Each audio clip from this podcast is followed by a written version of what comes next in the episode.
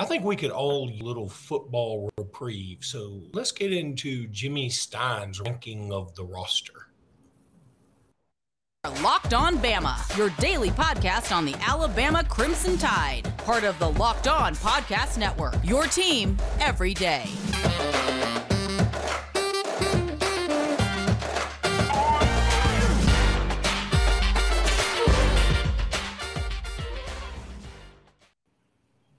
Hey again, everybody, and welcome back into Locked On Bama. Luke Robinson, that's me. Jimmy Stein, that's him. Jimmy, every single year about this time, you start a roster ranking countdown, and um, there are about sixty guys on the roster right now. You're not including the in freshmen, which I think is very fair because maybe you re-rank this after spring practice and see who's Correct. coming in, and yeah, that makes a lot of sense.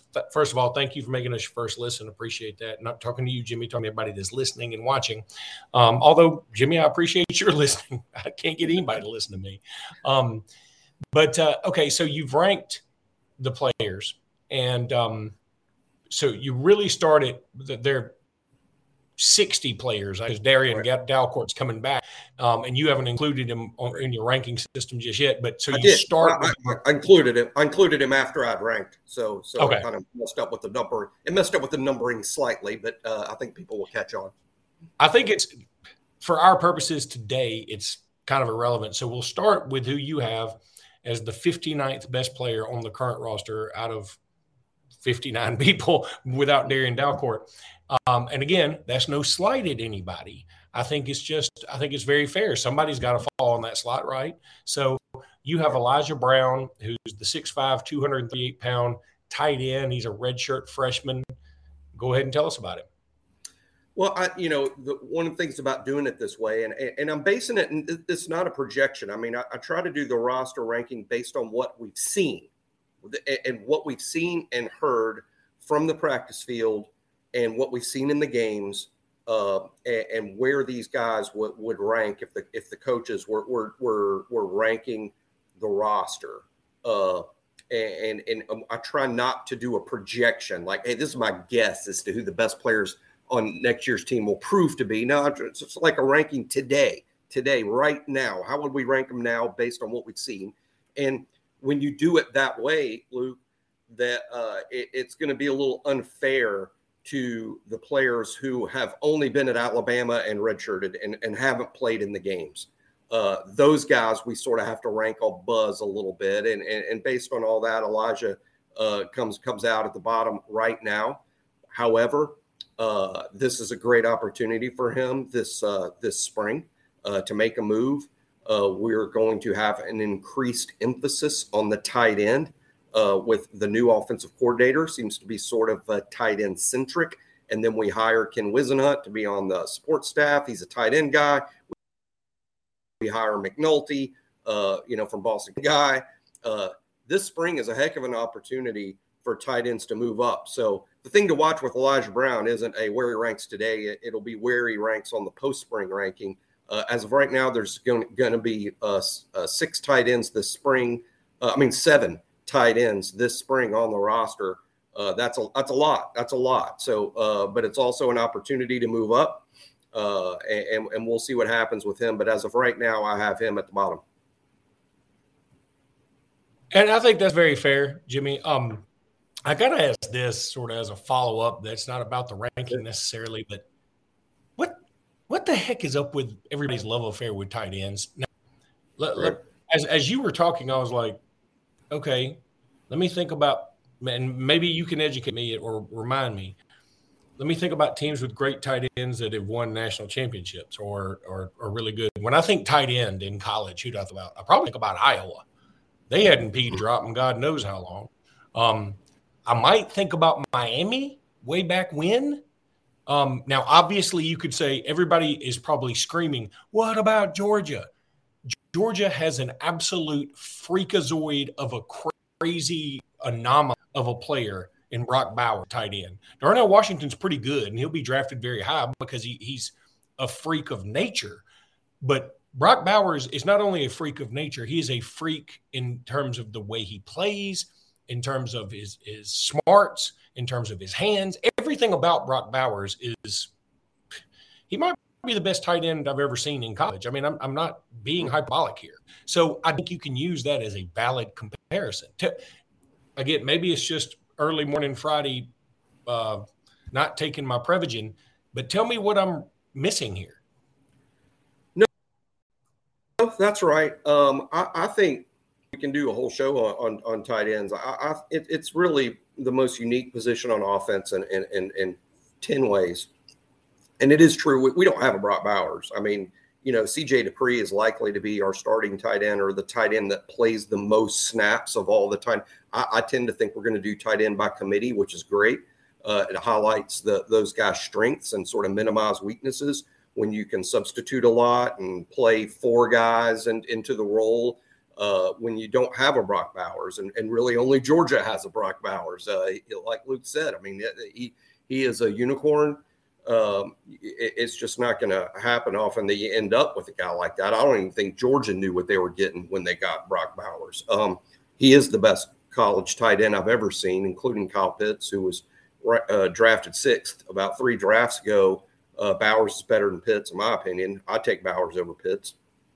And Pitts has been a good NFL player, by the way, uh, or at least solid. Um, you know, I, I, in terms of whether championship teams must have good tight ends, it depends on what kind of offense you want. I, I think I said this the other day, or, or I said it on on a show. Uh, I guess not not not this one, so I'll say it here. Um, if you want to know what kind of offense your team is running, like how best to describe your team's offense, the easiest way to do that and, and reach a lot of conclusions is just simply ask who is the tight end or tell me about the tight end because that tells you everything about the offense. If the tight end is six foot five and 260 pounds and he's basically a third tackle, then you have a power offense that's built around running the ball, running the ball off tackle, running the ball inside. You're big and physical. You're sending a message to the other team. We run the football because our tight end is six foot five, 260 pounds, and he's kind of a third tackle. If your third tight end is Amari Niblack, or I mean, Amari Niblack, who, who's going to rank higher than Elijah Brown. He, we'll, we'll, get to him later on the list.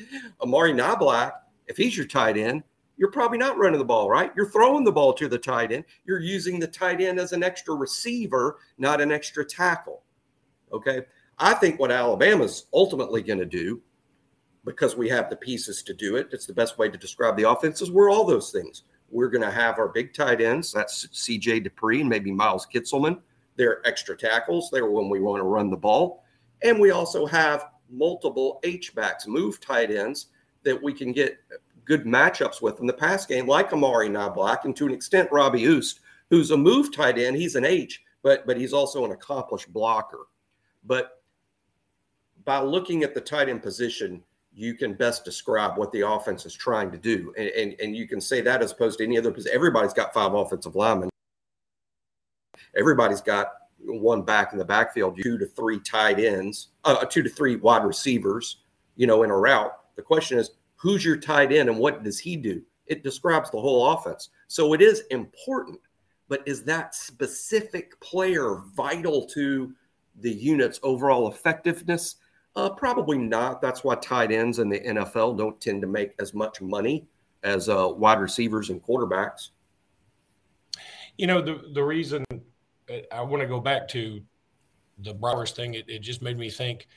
The reason I don't think you can use Brock Bowers as a great example here is the same reason you couldn't say, well, see, we need smaller, diminutive quarterbacks um, who are slight of slight physicality, just like, you know, just like Bryce, uh, Bryce Young's a freak of nature, y'all. He's not people like that look like him size wise shouldn't be doing the things he's doing. That that just is it the way it is. Um, but Jimmy, I need to tell everybody about FanDuel now. FanDuel, absolutely awesome. As I pull up the wrong uh, little overlay there, there it is. FanDuel. The midway point of the NBA season is here. I watched NBA games last night, Philadelphia and Memphis, and um, you know you can get some action on FanDuel using them. Um, that you can get that no sweat first bet up to $1,000. That's bonus bets back after your first bet doesn't win. Just download the FanDuel Sportsbook app. It's safe, secure, and very easy to use. FanDuel is the official sportsbook partner of the NBA and the NFL. So don't miss the chance to get a no sweat first bet up to $1,000 in bonus bets when you go to fanduel.com slash locked on. That's fanduel.com slash locked on. You will not regret this. It is a ton of fun. FanDuel is like the biggest thing ever. And we appreciate their being a sponsor. Absolutely great. Make every moment more with FanDuel, an official sports betting partner of the NBA and the NFL. Also, go check out Locked On College Basketball. Uh, they'll be talking all things basketball. You may not agree with everything they say. I think that's very fair, but you don't agree with everything we say either. So um, sometimes it's good to listen to stuff and just get angry um, and yell at your car radio. I think that. Jimmy, um, one thing I love about you wearing this hat, when you back up and the lighting isn't great, it looks. No, wait, wait a minute, that's worse. I don't know what what you did that the lighting. Oh, they when you get real close, you look like um an anonymous hipster whistleblower that's on 60 Minutes that's uh, telling us some in information. Like, in other words, it's a it's a good look to do the bottom of the ranking. That's that is so that is very true, very well crafted. Uh, okay, so now number 58 on your ranking, uh, and frankly, Jimmy, I don't mean to be insulting to the guy. I don't. I'm not trying to do that. I don't know that I wouldn't rank Elijah uh, Brown ahead of this guy, uh, Teo well, Jones Bell. Yeah. Well, Jones Bell ranks ahead of Elijah Brown because he has actually played. Uh, he, he, he, he has been on the field. Uh, that may be the problem. He's been in the program longer. He's been in the program longer. Uh, I think uh, if one of those two is more likely to play this fall, it would be Jones Bell. Uh, if, if, you know between the two of them, um, He's played on special teams some, but but you know he ranks low because he has been in the program for a while and hasn't played a significant role yet. One thing I'll say about him though that I appreciate, if first of all, I appreciate this, uh, and since he has been sort of at, at, the bottom of the totem pole of the wide receiver group for a while, uh, and he hasn't portaled out. Yeah, the, uh, others quote even ahead of him have quit. You know, if you want to, I don't like using that term for the for the portal because it's not really accurate. It's just what to say when you're mad uh, but others have left, and he is he's stuck with it. Uh, graduate, uh, maybe he will portal out after he graduates, or how about this? Maybe he is a late bloomer and becomes a thing. Because in high school, when you looked at him as a prospect, I really liked the kid a ton. He he's one that I've been uh, to this point wrong about. I, I, was really high on Jones Bell as a prospect. Uh, I thought he would be sort of similar to uh, to Prentice and, and Bond, uh, and he just hasn't been. It just hasn't worked out yet. Uh, but so he ranks low just based on you know a lot of this. It's not a projection. It's just like who's going to be really surprising to to be a significant player uh, in the first team rotation this fall, and and and based on that, you'd have to rank Jones Bell pretty low. But uh, again, out of high school, I, I like this guy's skill set and uh, late bloomers hey, it does happen. It's even happened at Nick Saban's Alabama. Oh, shoot, I unmuted then remuted like a moron. um, yeah, he would be. Uh, it would be a late bloomer, that's for sure. And again, I'm not trying to cut on the guy or anything. I'm just saying, redshirt junior. Yes, there have been some late bloomers. Yes, there's been a Mac Jones. Wide receiver wise, it doesn't seem like there've been a lot of late bloomers though. No. Probably not. Uh, I would have to stretch my brain think, thinking of uh, who kind of came out of nowhere to uh, be a significant player as a junior or a senior as a wide receiver.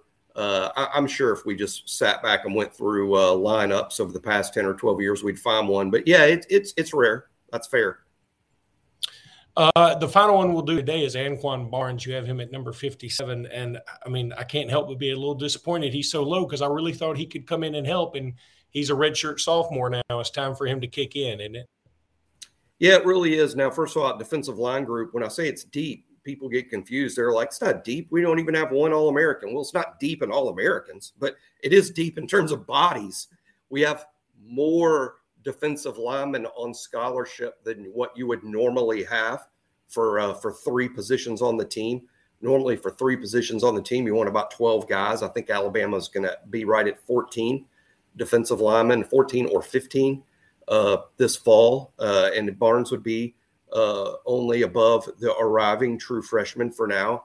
Um, now, again, we just talked about how late bloomers are rare at wide receiver. They're pretty common when it comes to linemen because uh, they have to work on their bodies for a long time before they're really ready to play at the SEC level. And one thing I'll throw in about Barnes, I've yet to hear this from inside the program, but we're we have too many defensive linemen and not enough offensive linemen. And Barnes has an offensive lineman's body. Uh, some people even projected when we signed him that he would play offense. That hasn't happened yet, but the spring might be a good time for it. I, I think it's something to look for. Uh, again, no, there's been no buzz about that, no whispers from inside the program that that would happen. I'm just looking at the numbers. Too many defensive linemen, not enough offensive linemen. This guy's unlikely to uh, to break into the first team rotation this fall on defense. So it would be a good time to quote experiment. Uh, and, and, he he does have a, a, good body for it. As a matter of fact, I saw a picture of him not too long ago, and he's one of these just I want to say barrel chested guys. I don't think that's the right, you know, like Marcus Spears on on ESPN. You know, must wear an unbelievable coat size. I mean, that's that's what Barnes is. He's got this massive Coke machine chest, and uh, man, even as an offensive lineman, it's got to take uh, a defender at least three or four seconds to run around him. I mean, he's he's such a, a large person that takes up space without being overly heavy. Uh, so I, I, think there's still a lot to work. Uh, even though he ranks really low on the ranking, uh, I'm far from giving up on this dude. Well, I don't think we should up on him or anything. I'm, I'm with you on that. Um, I'm just ready for him to kick in. I mean, I again, home home state guys that uh, yeah. I, just pull for them a little different. Um, you know, one other thing, I want to go back to the tight end thing for just a second because uh, there's a great article on Bama Online about Alabama and Auburn going head to head for some guys in state. And they bring up Perry Thompson. Of course, Perry Thompson been committed to Alabama for some time from Mobile, from Foley. Um, I think he sticks with Alabama, surely. But I wonder with the hire of Tommy Rees and maybe his more, I'm going to run the ball, throw it to the tight end style, at least that's his rep um, will that wide receiver recruiting at all for us? Um, I, I don't think it's going to affect all for now. Uh, I think after the season's over and everyone's had a chance to see uh, what what the offense looks like with Tommy running it, I, I think it could possibly. But here's the thing about Tommy: I, I, I know what Tommy did at Notre Dame is not going to be what he does at Alabama. Now, what he's going to do is take Nick Saban's offense and add Tommy Rees wrinkles to it. And that probably does mean more action for the tight end position and more building things around what the tight end is doing or not doing, be it blocking or pass receiving. Uh, it is going to look more like Alabama than it's going to look like Notre Dame. Uh, but I do believe he was hired because Nick Saban didn't look look to him and say, I love that Notre Dame offense. I want you to do here what you were doing there. No, what he said to him is, here's my playbook. Here's the Alabama offense, but we're going to be physical and run the ball more than we've been doing lately. So I need I need some help with that. Fair enough. Let's take a break. And when we come back, we are going to preview Alabama Arkansas tomorrow.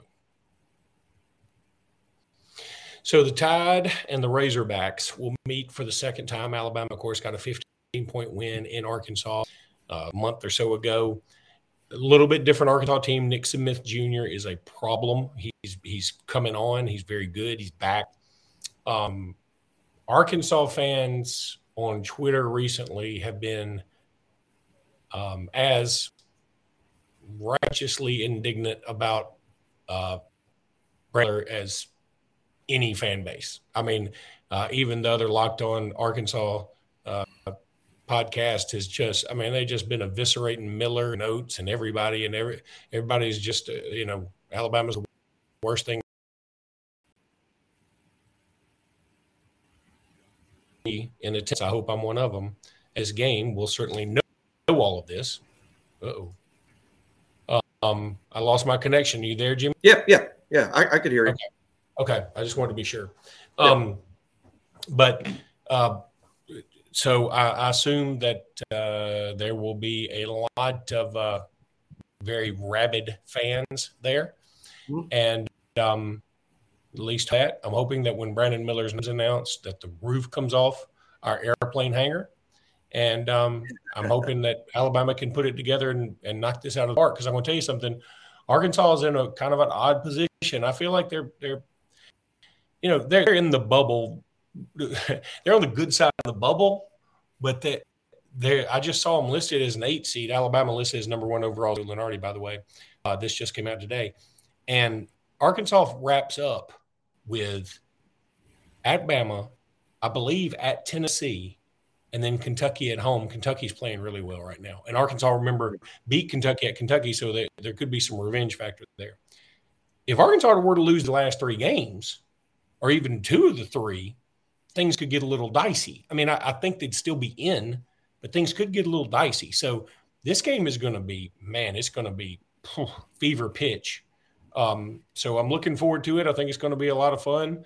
And I'm hoping Brandon Miller has another one of his games. Let's also not forget, Brandon Miller didn't even get a shot off in the first half the first time these two teams met. Now, he got hot late and he was able to help Alabama get that big 15 point win, but he didn't even get a shot off in the first half. I'm, I'm talking about a shot released from his hands.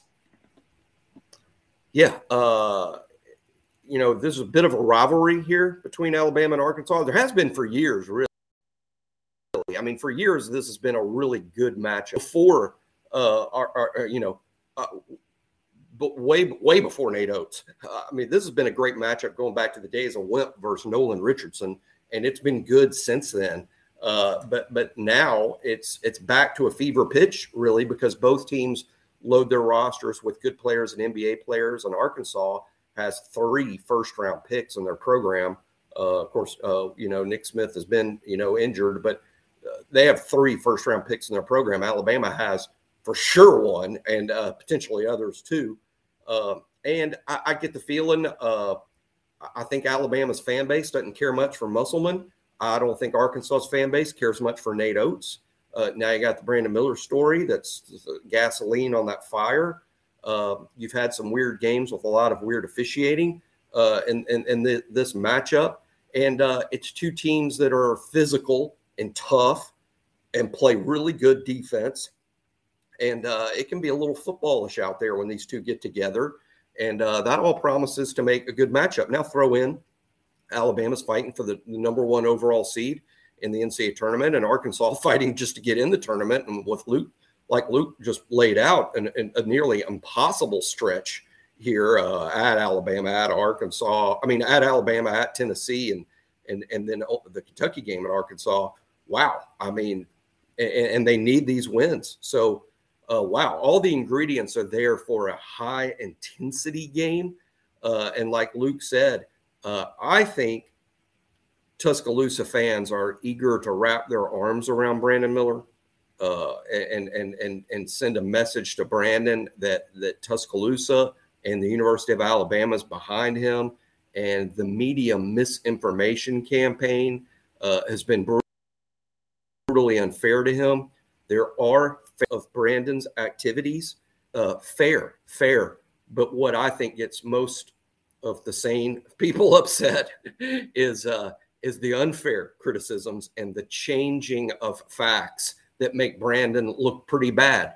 But you can make anybody look bad if you change a few facts. You know, if I told you that uh, that uh, uh, that that Brad Pitt, uh, you know, uh, is is a Nazi, uh, and and and now now we're all going to just not like Brad Pitt, and and there's no factual basis whatsoever behind that. Uh, that's not not true at all. It's just a made up fact. So you can change facts to make anyone look bad, but if you're having to change the facts, then uh, then you're not telling the story of what happened. So, um, you know, hopefully your takeaway isn't that Brad Pitt's a Nazi.